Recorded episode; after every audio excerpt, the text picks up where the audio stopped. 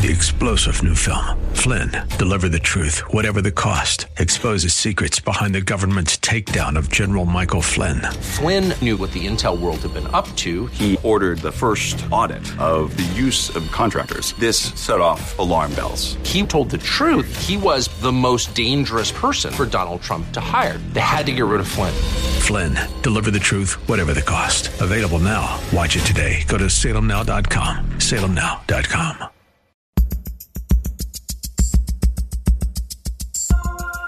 It's Lifeline with Craig Roberts. He's the host of Northern California's longest running conservative talk show. He's a man with a message, a conservative with compassion. He's Lifeline's own Craig Roberts. Gosh, is it my turn again? Gee, it seems like we just did this 24 hours. Oh, yeah, I guess we did that do this uh, 24 hours ago. In fact, that means we do it every day, isn't it? Oh, yeah, that's right. You know, you reach a certain age, you forget these things. Welcome. Great to have you with us. It is August 1st. That makes it a Thursday. And at 5.05, Craig Roberts in your ear as we are welcoming you to another edition of Lifeline here each Monday through Friday from 5 until 7 p.m., addressing issues that impact your life and your world. All right, we got a lot of stuff going on in today's program. I say that every day, and we have stuff going on in the program every day. Just as a just as a note to you. uh, coming up a little bit later on in this first hour, Pastor John Jester is going to join us in studio. We affectionately refer to him as the Paul Harvey of Christian Radio. He'll drop by for a little visit. We've also got uh, Brian Johnston who will update us on a new law that is taking effect today in New Jersey. New Jersey's version of California's so called right to die law. We'll talk about the implications of that a little bit later on. But I want to begin tonight with an update on a story that we've been following. In fact, just last week, we gave you an update on the plight of a professor at um, Moreno Valley College, Professor Eric Thompson, who, uh, in the course of his work in a um, a social science and sociology course, uh, discussed a number of issues related to hot topics of the day on marriage, gender dysphoria, etc., etc. And apparently, somebody took umbrage with all of this, and even though it wasn't religious talk per se or um, compelling in any way on any of the students, somebody took umbrage with it, reported Professor Thompson to the school administrative authorities who, in spite of the fact that this man had received Faculty of the Year award not once but twice in the a little over uh, 10, 12 years that he's been an employee there, uh, they decided to show him the left foot of fellowship. And that, of course, went into mediation. It's gone back and forth and back and forth. And most recently, the Riverside Community College District had put in a petition to reverse a decision by an arbitrator that said, You've wronged him. He should be reinstated. They took it to court. Now we've got some good news to bring us all up to speed. Is the founder and president of the Pacific Justice Institute, constitutional lawyer, Brad Dacus. Counselor, as always, great to have you on the program, and we particularly like the days when you bring good news. I like those days too, Craig. Um, I will tell you, yeah, this has been a real long, hard fought battle. Uh, you know, the arbitration hearing alone took two weeks. Wow. Witnesses and testimonies and uh, cross examinations, etc. And we were hoping it was going to be done and over. All the evidence on the table. The, the decision came down, and they went and appealed it. The college just it was is so indignant on not allowing this wonderful professor to come back because he promotes critical thinking and provides both perspectives uh, dealing with issues and class discussion so because they either he's actually a, what a professor should be instead of just an indoctrination, uh, you know, person, uh, they uh, appealed the case to the Riverside County Superior Court. Uh, we defended the case there. Uh, Michael Peffer did a great job, and we got the decision back. And the Superior Court judge affirmed the arbitration decision and said, yes, he was wrong. He should have his job back. Now, in the process of all of this, you know, there there are some damages here. This man has been embarrassed. There have been uh, losses of wages and things of this sort. Is there any financial culpability that the college district is now going to be facing on the heels of this very bad decision? Yeah, he will. Uh, uh, he will be entitled to be right where he was uh, had he not been fired financially. Uh, we at Pacific Justice have been representing him without charge. Uh, at this point, there are, there's no attorney fee or reimbursement at all in this case because of the way the uh, contract, employment contract, was set up. Uh, that said, Craig, uh, it looks, it's not guaranteed, it looks like this college, Moreno Valley uh, Community College, it looks like uh, they are probably going to appeal it to the appellate court. They are so indignant on purging professors like him uh, from their college campuses. They, they said, quote, there's only one correct opinion on these issues, and uh, anything else is not allowed. It, it's, it's really scary to see that in a free society, uh, taxpayer-funded college like this.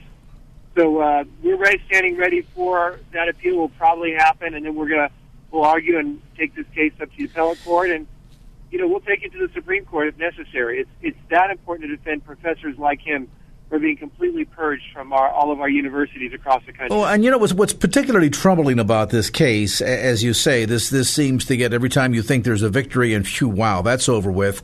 They they rejoin with with yet another threat or another court challenge. What's particularly disconcerting about this is not the trampling of the First Amendment rights of Professor Thompson, but the chilling effect that this has on other university professors who are now sort of scared into submission. And I wonder if at the end of the day, that's the real point here, because from what you've shared on this program, what I've read about uh, Professor Eric Thompson, there was nothing that was discussed that was so over the top egregious that everybody recoils in shock and horror and, and you know, with the lit uh, torches and pitchforks demands that he be uh, dismissed, but, but rather almost seemingly the intention here is to not just silence him, but to send a message so that to a certainty anybody else on staff at Moreno Valley College has been told, "Don't get out of line. Don't uh, don't dare express anything that runs contrary to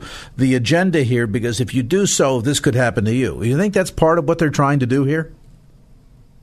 Oh, definitely, definitely. There. Uh, that's why it's so important that we at Pacific Justice Institute uh, make sure every one of these professors is fully and completely represented without charge all the way through the process because it is uh, very grueling uh, to um, be isolated and ostracized uh, simply because you want to be professional and not ideological, and uh, particularly because of the fact they know he's a Christian and uh, it provided the uh, different worldviews and not just uh, the worldview that uh, that they wanted. So uh, it's very important that they all know that we're here to represent them, and we will all across the country. Well, and unless I missed a major memo somehow, it was uh, at least my understanding growing up when I went to school during the Stone Age that we were sent to school and went through a course of studies to enlighten us and to certainly, you know, reveal more about the world to our young, malleable minds but also that we were taught the skills of critical thinking and how to decipher, how to discern, how to uh, draw conclusions based on education, based on one's moral values, things of this sort.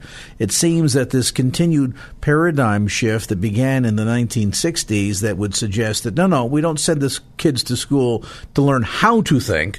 Rather, we're going to send them to teach them what to think, which now goes from an institute of higher learning to simply uh, a place where there's indoctrination taking place and little more, apparently. Right. Totalitarian countries have these kinds of institutions. Uh, the United States should not, and that's not what we were founded on. And, uh, and more is what that's what education was founded on, and uh, it's very dangerous. So um, please pray for our client, and um, we really appreciate the support of those out there as we take on these cases in the future. Well, we certainly appreciate you standing uh, on behalf of uh, not only Professor Eric Thompson, but but everyone out there. And you know, this the shoe can be flipped on this. This is not just a matter of saying, well, he's uh, issuing one particular viewpoint or another viewpoint. It's that the free expression and exchange of ideas ought to take place of all places in the environment of campuses of higher learning so that students can be confronted with the realities in the world and the opinions in the world around them and then hopefully guide them to draw their own appropriate conclusions. But if somehow you're suggesting that there's only an agenda that's going to be promulgated through education and the children are not going to be taught again, as I said a moment ago, how to think, but rather simply how to regurgitate what they've been told, well, then quite frankly, it's a big financial experiment gone to waste. Our thanks to Brad Dacus, founder and president of the Pacific Justice Institute. More details available on the web about his fine organization at pacificjustice.org. That's pacificjustice.org. 515. You know that sound? That means it's time to dance. No, not a very catchy tune for dancing. Uh, that means it's time for a look at traffic. Let's do the latest from the KFAX Traffic Center.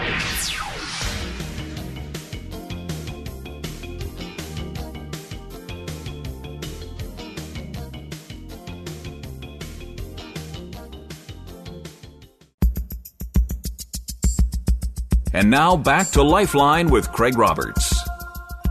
All right, back in the saddle, uh, the saddle, S A D D L E, back in the saddle. As we continue on, 20 minutes after the hour, 5 p.m., joining me now is the Western Regional Director with the National Right to Life Committee, Brian Johnston. Brian, much to talk about on this Thursday afternoon, but I want to start by having you comment on something. This is a battleground that you and I were enjoined in my goodness, probably 25 years ago, um, when back then the Hemlock Society was promoting the so called Death with Dignity Act here in California. In those days, it went down to defeat. We know, of course, in recent years, California has passed its so called uh, uh, Right to Die bill. Now I understand that just today, New Jersey's so called Right to Die law takes effect. Um, give me your thoughts, if you would, um, as we see more and more states head in this direction and begin to embrace this idea of a doctor or physician assisted suicide, just how precarious of a slippery slope are we headed towards? Well, uh, it's it is not just a slope; it's a precipice. Once we say that medicine could and perhaps should be used to take a human life, that is what created medicine. It was literally that prohibition. It was the Hippocratic Oath, which goes back nearly 3,000 years. That's what defined the medical profession. It's why we've honored doctors all these many years, an appreciated member of society. That's been taken away. And what folks don't realize, and again, I, I can feel free on a Christian station to say this, but a lot of times people are, are guided by their emotions and they think their emotions are the soundest form of judgment and even Christians.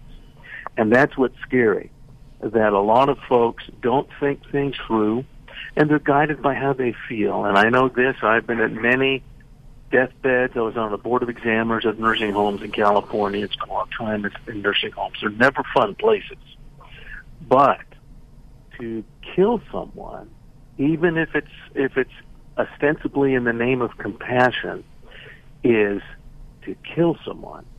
And once you begin to do that, uh, as one argument is, well, it's only if they have six months left. We don't want them suffering those six months. But if that's the case, what about that person who has six years that they're not going to be cured? That person who, who perhaps they're their condition is so extreme, but it's even longer. Why not? Why not kill that person? That person who's a, who's a quadriplegic, and of course, we know they have been killed.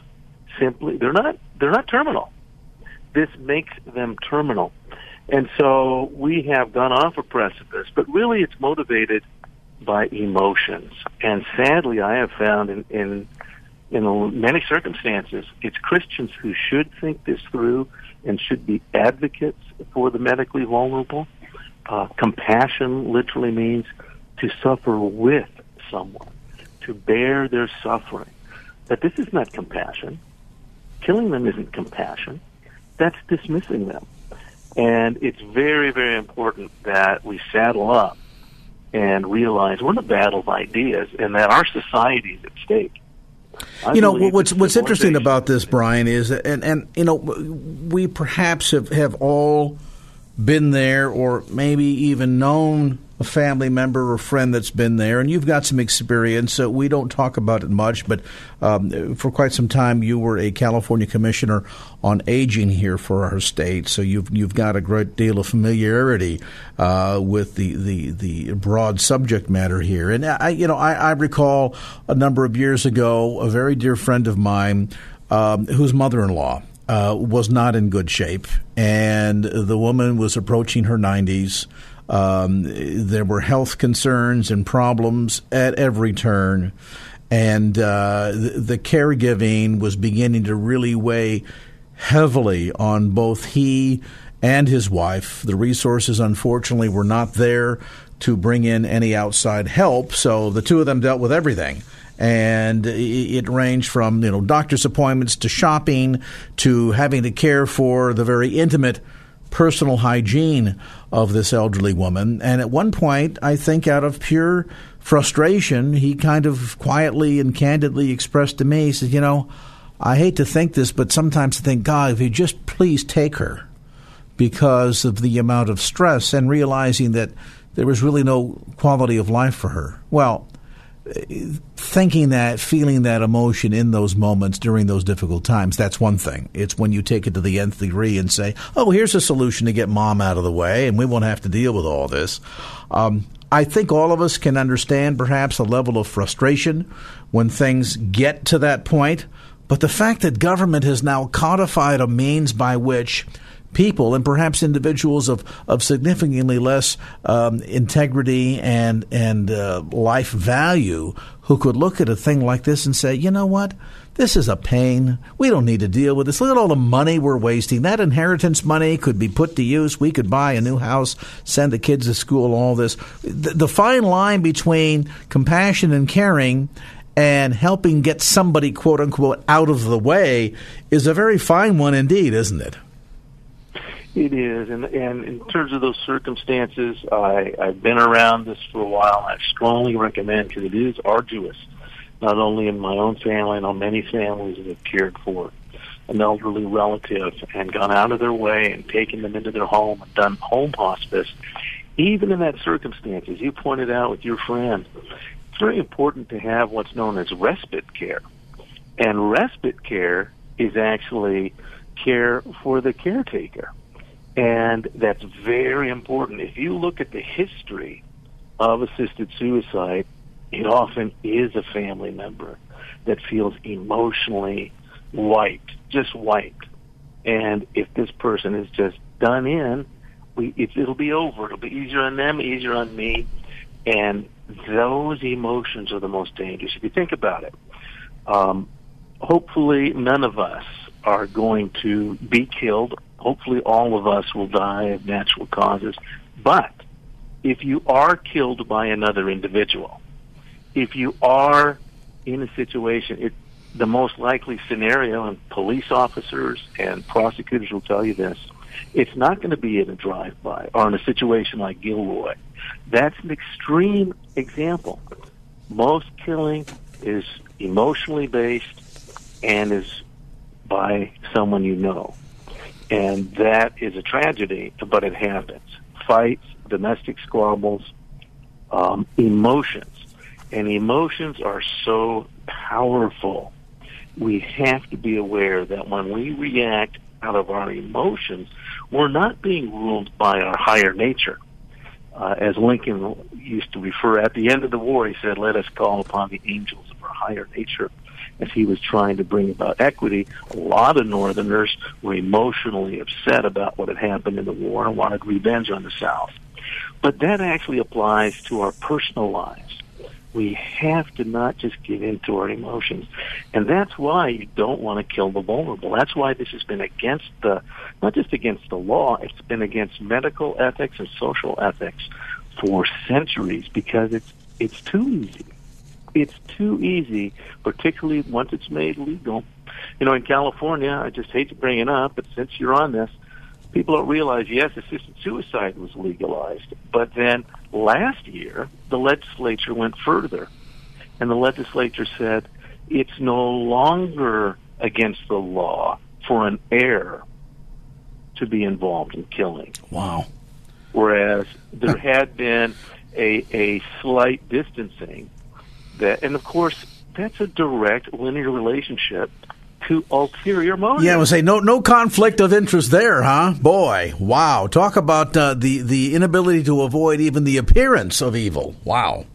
Yeah, no, it's we're we're living in a cultural change, and again, because we're in a Christian station, I believe it's it's the Christian's duty not just to go to church, not just to be a good guy or a good girl.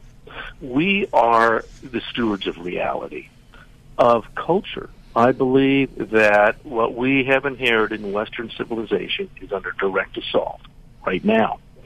And unless the church, that's us as individuals and the church corporately, equips itself to equip others to understand why human life is valuable. That's, if you go back, and we've talked about this before, but the basis of Western civilization is really quite simple. It's the assertion that human beings are not mere animals.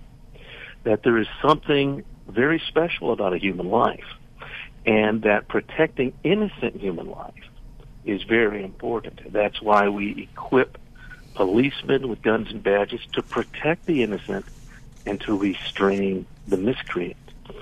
So when those distinctions start getting blurred and lost because of emotions and feelings, we are losing the guidelines of civilization.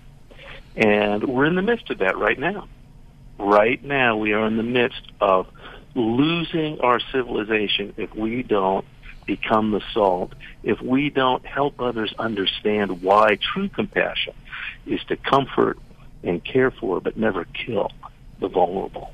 Brian Johnston, Western Regional Director with the National Right to Life Committee. Brian, as always, we appreciate your time and your insights. More information available, by the way, uh, at this critical juncture, staying on top of these kinds of stories and their impact on your life. Critically important. Online at nrlc.org. Think National Right to Life Committee, nrlc.org. 531. As we thank Brian Johnston, let's check in traffic wise and uh, see what's going on out there on your Thursday ride home.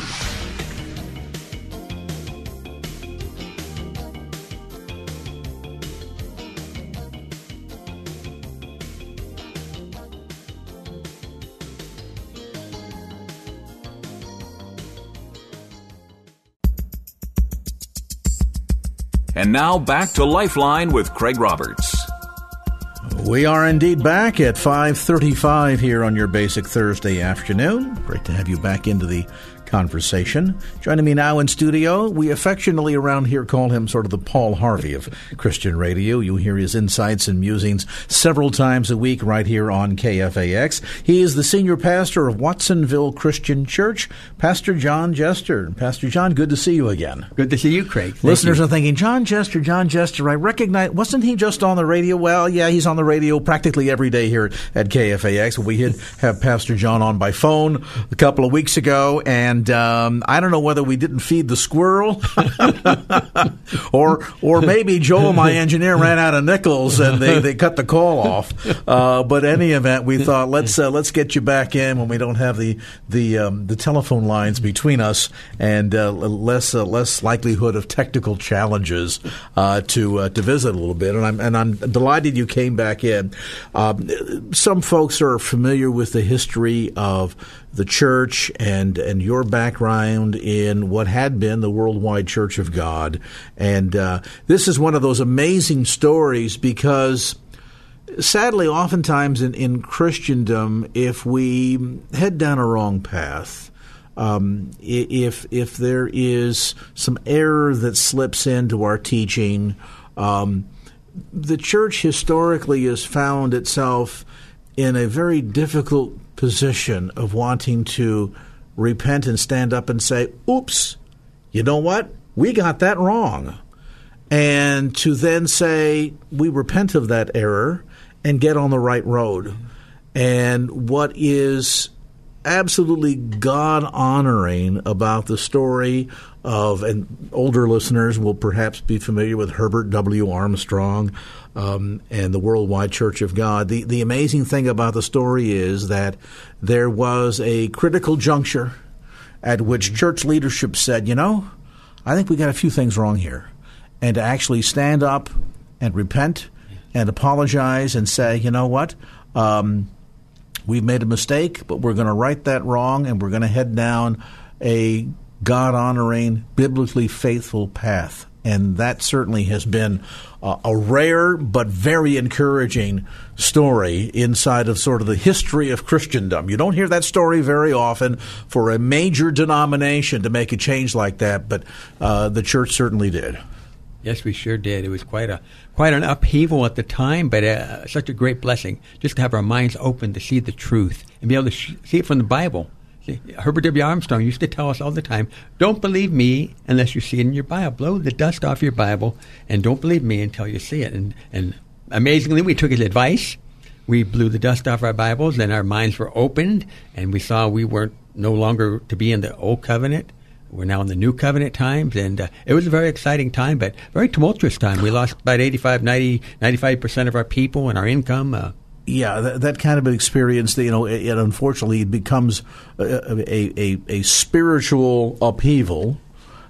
And I suppose at the same time, it, there is sort of a, a reckoning where there's um, what else do we want to call it? But maybe the, the, separation of the wheat from the chaff. And I and I don't mean that in, in the sense of you know saints from sinners, uh, but sometimes we get so entrenched in our belief system or in our traditions that we find it difficult to release that. And, it, and it, maybe it's as equally true for a denomination it is as it might be even for just an individual who, who comes to Christ maybe later in life has had a lifelong belief system that they've lived and practiced. Maybe it's not based in, in theology or anything that they're taught, but this is just how they've come to believe about life. And then to come to Christ and realize that there is a process involved in sort of putting off the old ways, putting off the old man, and embracing the new. And that that process of sanctification is not an easy one. No, it's not. Very, very difficult. But I think the exciting thing is when God opens our minds and we can see it in His Word. That is so exciting because otherwise we wouldn't see it. We'd be blinded. Um, and I think of the Apostle Paul, how he was trying to destroy the Christian faith. He was trying to wipe them out. We can relate to him a lot because we were like that. We thought the others were off track and we were on track. And he certainly was convinced that everybody else was wrong and that this whole Christianity thing was absolute heresy and how dare you claim to be man God when there's only one true God and we know that from from the Pentateuch and uh, he kind of set himself up as a major enemy of Christianity early on. Absolutely, absolutely. And then he had the transformation, and I've, I've heard and read that maybe he spent three years unlearning what he learned, maybe out in the desert in Arabia by Jesus, teaching him before he was ready. But we've had the same thing, and we're just so thankful that God has opened our eyes to see things. And we think about Romans 14, where some consider one day special, others consider every day alike. So we realize maybe God hasn't opened everybody's mind. We don't know if they haven't been willing to look at the Bible and, and ask God, is this true or not? Or maybe he just hasn't opened their eyes yet, like the Apostle Paul. Um, certainly, he was very well educated, reading, studying scriptures and everything, but he couldn't see what he couldn't see until it was his time. And I think about the book of Galatians, where it said uh, Paul was called from birth, but when it pleased God to reveal Jesus to him, mm-hmm. that was a different point in time. I think, wow, that's quite a very insightful. So we don't really pass judgment, as you said, on uh, people that keep a special day. Uh, if they believe that what they should do, they should do it because uh, whatever is not a faith is sin. Uh, but we're so thankful God's opened our eyes to see things and, and just being able to to rejoice in the new covenant. It, it, gives us so much more freedom than we had in the old covenant. Indeed, so. And and you know, I mean, the Lord certainly understood that if mankind had in him the capacity to keep the covenant, there would have been no need for Christ because we would have been keeping the covenant. But we proved virtually since day one that we don't, in fact, from day one, we don't follow instructions well, and we have a difficult time keeping his laws. And, and, and I have to wonder if in God's wisdom he looked at this and said, My creation is spending so much time spinning their wheels, trying to keep my laws, failing miserably at it.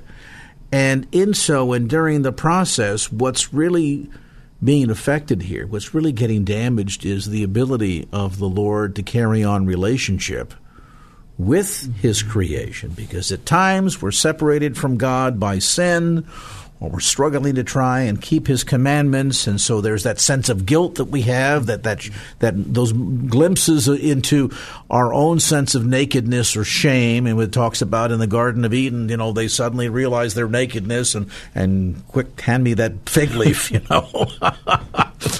And so in god's wisdom the idea of saying you can't handle this.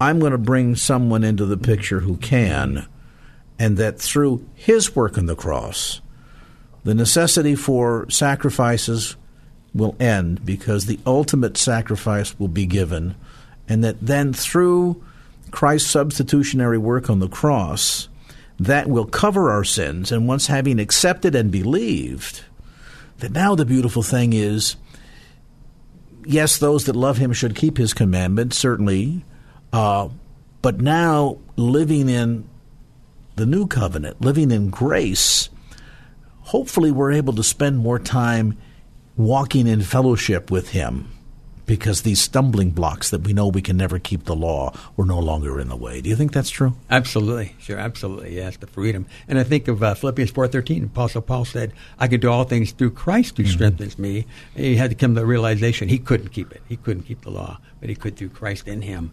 And yeah, it gives us such freedom, and the, the grace that we've learned from the new covenant is just it's just incredible. Now, that said, let, us quickly touch on a point here that some might say, well, are you guys talking about that sloppy kind of grace where once you accept Jesus, now all things are covered, and so it really doesn't matter what you think, how you live, you can go back to, um, you know, uh, going to church on Sunday and, and living like the devil Monday through Saturday. And, and no, we're not saying that at all. What I think we are suggesting is that His grace is sufficient to cover us in the moments that we do slip. But at the same token, you know, Paul talked about working out your salvation and this notion that this this sanctification, while the pathway is instantaneous and done on Calvary all those years ago, that the process of becoming a new creature in Christ Jesus, the old man slipping away, so to speak, that process of sanctification takes time and it's a a, a pathway experience where, yeah, you're going to make a judgment error, you're going to slip here, you're going to be tempted there. But all of it, if done in the spirit of wishing to serve Him and surrender to Him, that little by little um, we become day by day more like Him, and in that process, more sanctified. And then suddenly, after a while, keeping the law is not something that you feel forced to do, it's something that you delight mm-hmm. in doing because you recognize how that, that pleases the Master's heart. Absolutely, yeah. You do it because we get to and we want to, not because we have to. That's a lot like uh, sharing our faith, isn't it? Yes, and, and, and I want to spend some time talking about that after the break because um, there's oftentimes this notion that um, either witnessing is only for certain people, uh, the experts, you know, well, you're an evangelist, you're called to do that. That's your job. I'm not called to be an evangelist or that idea that, well, you know, this idea of talking to people about Jesus, that's okay for folks that are uh, have a greater sense of self confidence. Uh, that's just not for me. And, and somehow we think that this is something that uh, should only be left to certain individuals within the church that are the experts. Um, not rec- recognizing that, that sharing our faith um, is something that we get to do and we should do with great delight.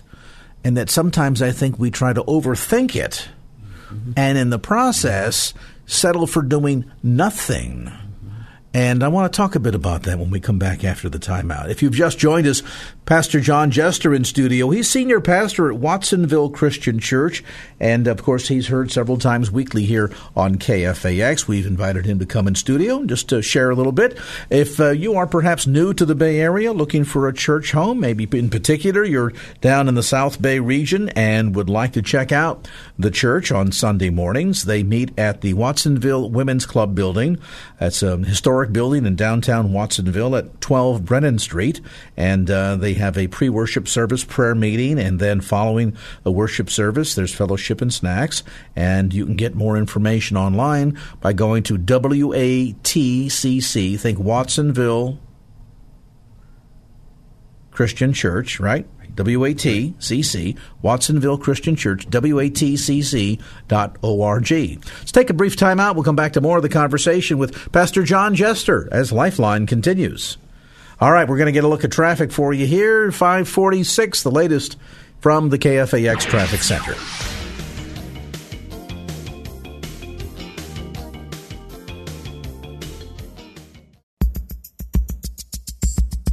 And now back to Lifeline with Craig Roberts.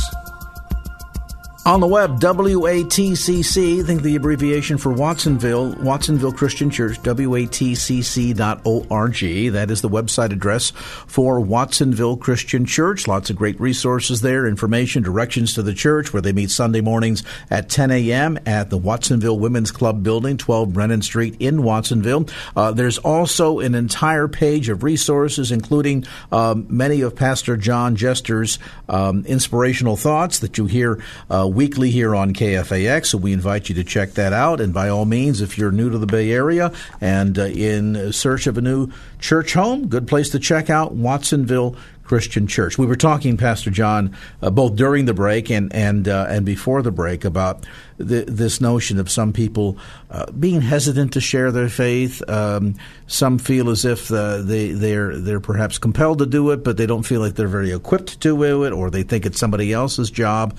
And I think oftentimes those attitudes are are are formed by a significant lack of proper discipleship in really understanding what it means to be a disciple mm-hmm. and what it means to make disciples. Do we sometimes overthink um, the matter of sharing our faith? And I ask that question because there are some people that almost seemingly take the attitude it's either somebody else's job or they approach it like selling vacuum cleaners, going door to door. And you knock on the door and they answer the door. And if you sell a vacuum cleaner, you were successful. And if they don't want the hose or the vacuum, you were a failure. And maybe it's the same thing too. We think that we go to somebody, we say, Do you know about Jesus? Let me tell you about the four spiritual laws. And if they will immediately say, Oh, yes, absolutely, I repent, pray for me at that moment, we kind of feel as if we've failed and we give up on them. Absolutely. I, I think I, one thing I pray for all the time is sensitivity to God's Holy Spirit. I think when we really do that, we, will know we're prompted to say something or not say something. And I go back and evaluate myself at times and say, should I have said something, Lord? Or did I say too much? And I think, I think we just learned to make disciples by doing it. You know, knowing when to say something, we could sense it. Somebody going through a hard time, we just say, you know, I'll, I'll pray for you, or I'll have my, my church will be praying for you. And I think, I think we can sense people. We have God's Spirit. God will give us that sensitivity. One to say something else, uh, one to say more, one to say less. And I think we do it by practice. Just, just by doing it, we learn by doing it. D- does the enemy sometimes trick us into thinking that we're ill equipped to do it because we think, well, gee, I, I'm, I'm not really good at memorizing scripture. And what if they ask me a question I can't answer? And so suddenly, rather than taking the risk to say, gee, I don't know, but let me call my pastor and find out, or let's go to the Word and get the answer, we feel as if somehow this is all about us. We don't want to be a failure, so we say nothing at all. Absolutely. I think if we realize that how much Christ has meant to us, we just share that. What has He done in our life? How much better is our life now that we know Christ before, compared to when we didn't know Christ? And that, our own personal testimony is incredible. You know, what has He done for us? How has He affected our life and made our life better? You don't have to know every single scripture on there. And I think just saying, like we said, nobody knows the whole Bible. Um, I know Billy Graham has said that, you know, he read the Bible umpteen times, I think once every year, and said there were still things he didn't understand. Well, we're all going to be like that. And just, I don't know, but you know, I'll try to find out. But I think you make a valid point because if we think about our own faith experience, and I, I, I, as you were sharing that, I was thinking about the influences in my life that were broad and varied, and some were um, shallow, meaning brief. Others were a little bit deeper. I don't think at any point in the experience that led up to my making a decision that there was ever a um, master of divinity, uh, theological expert uh, who came equipped with multiple versions of the scripture and a Strong's Concordance to go with it, uh, that in a moment sat down and said, I'm here to answer all your questions. I mean, I, I think for most of us, if we just think back on our own life story and conversion experience, we'll begin to realize that God used various sources to speak truth, challenge us, open our eyes, and it's the accumulation of all of that mm-hmm. that eventually leads to us to make a decision for Christ. So maybe if we think of it that way, it takes a lot of the pressure off of us. And now suddenly, instead of doing nothing, if we had the attitude that we make ourselves available at the time, in the moment, to pray, to share, as the Holy Spirit leads us, and realize that ultimately it is the Spirit that convicts of sin, not us.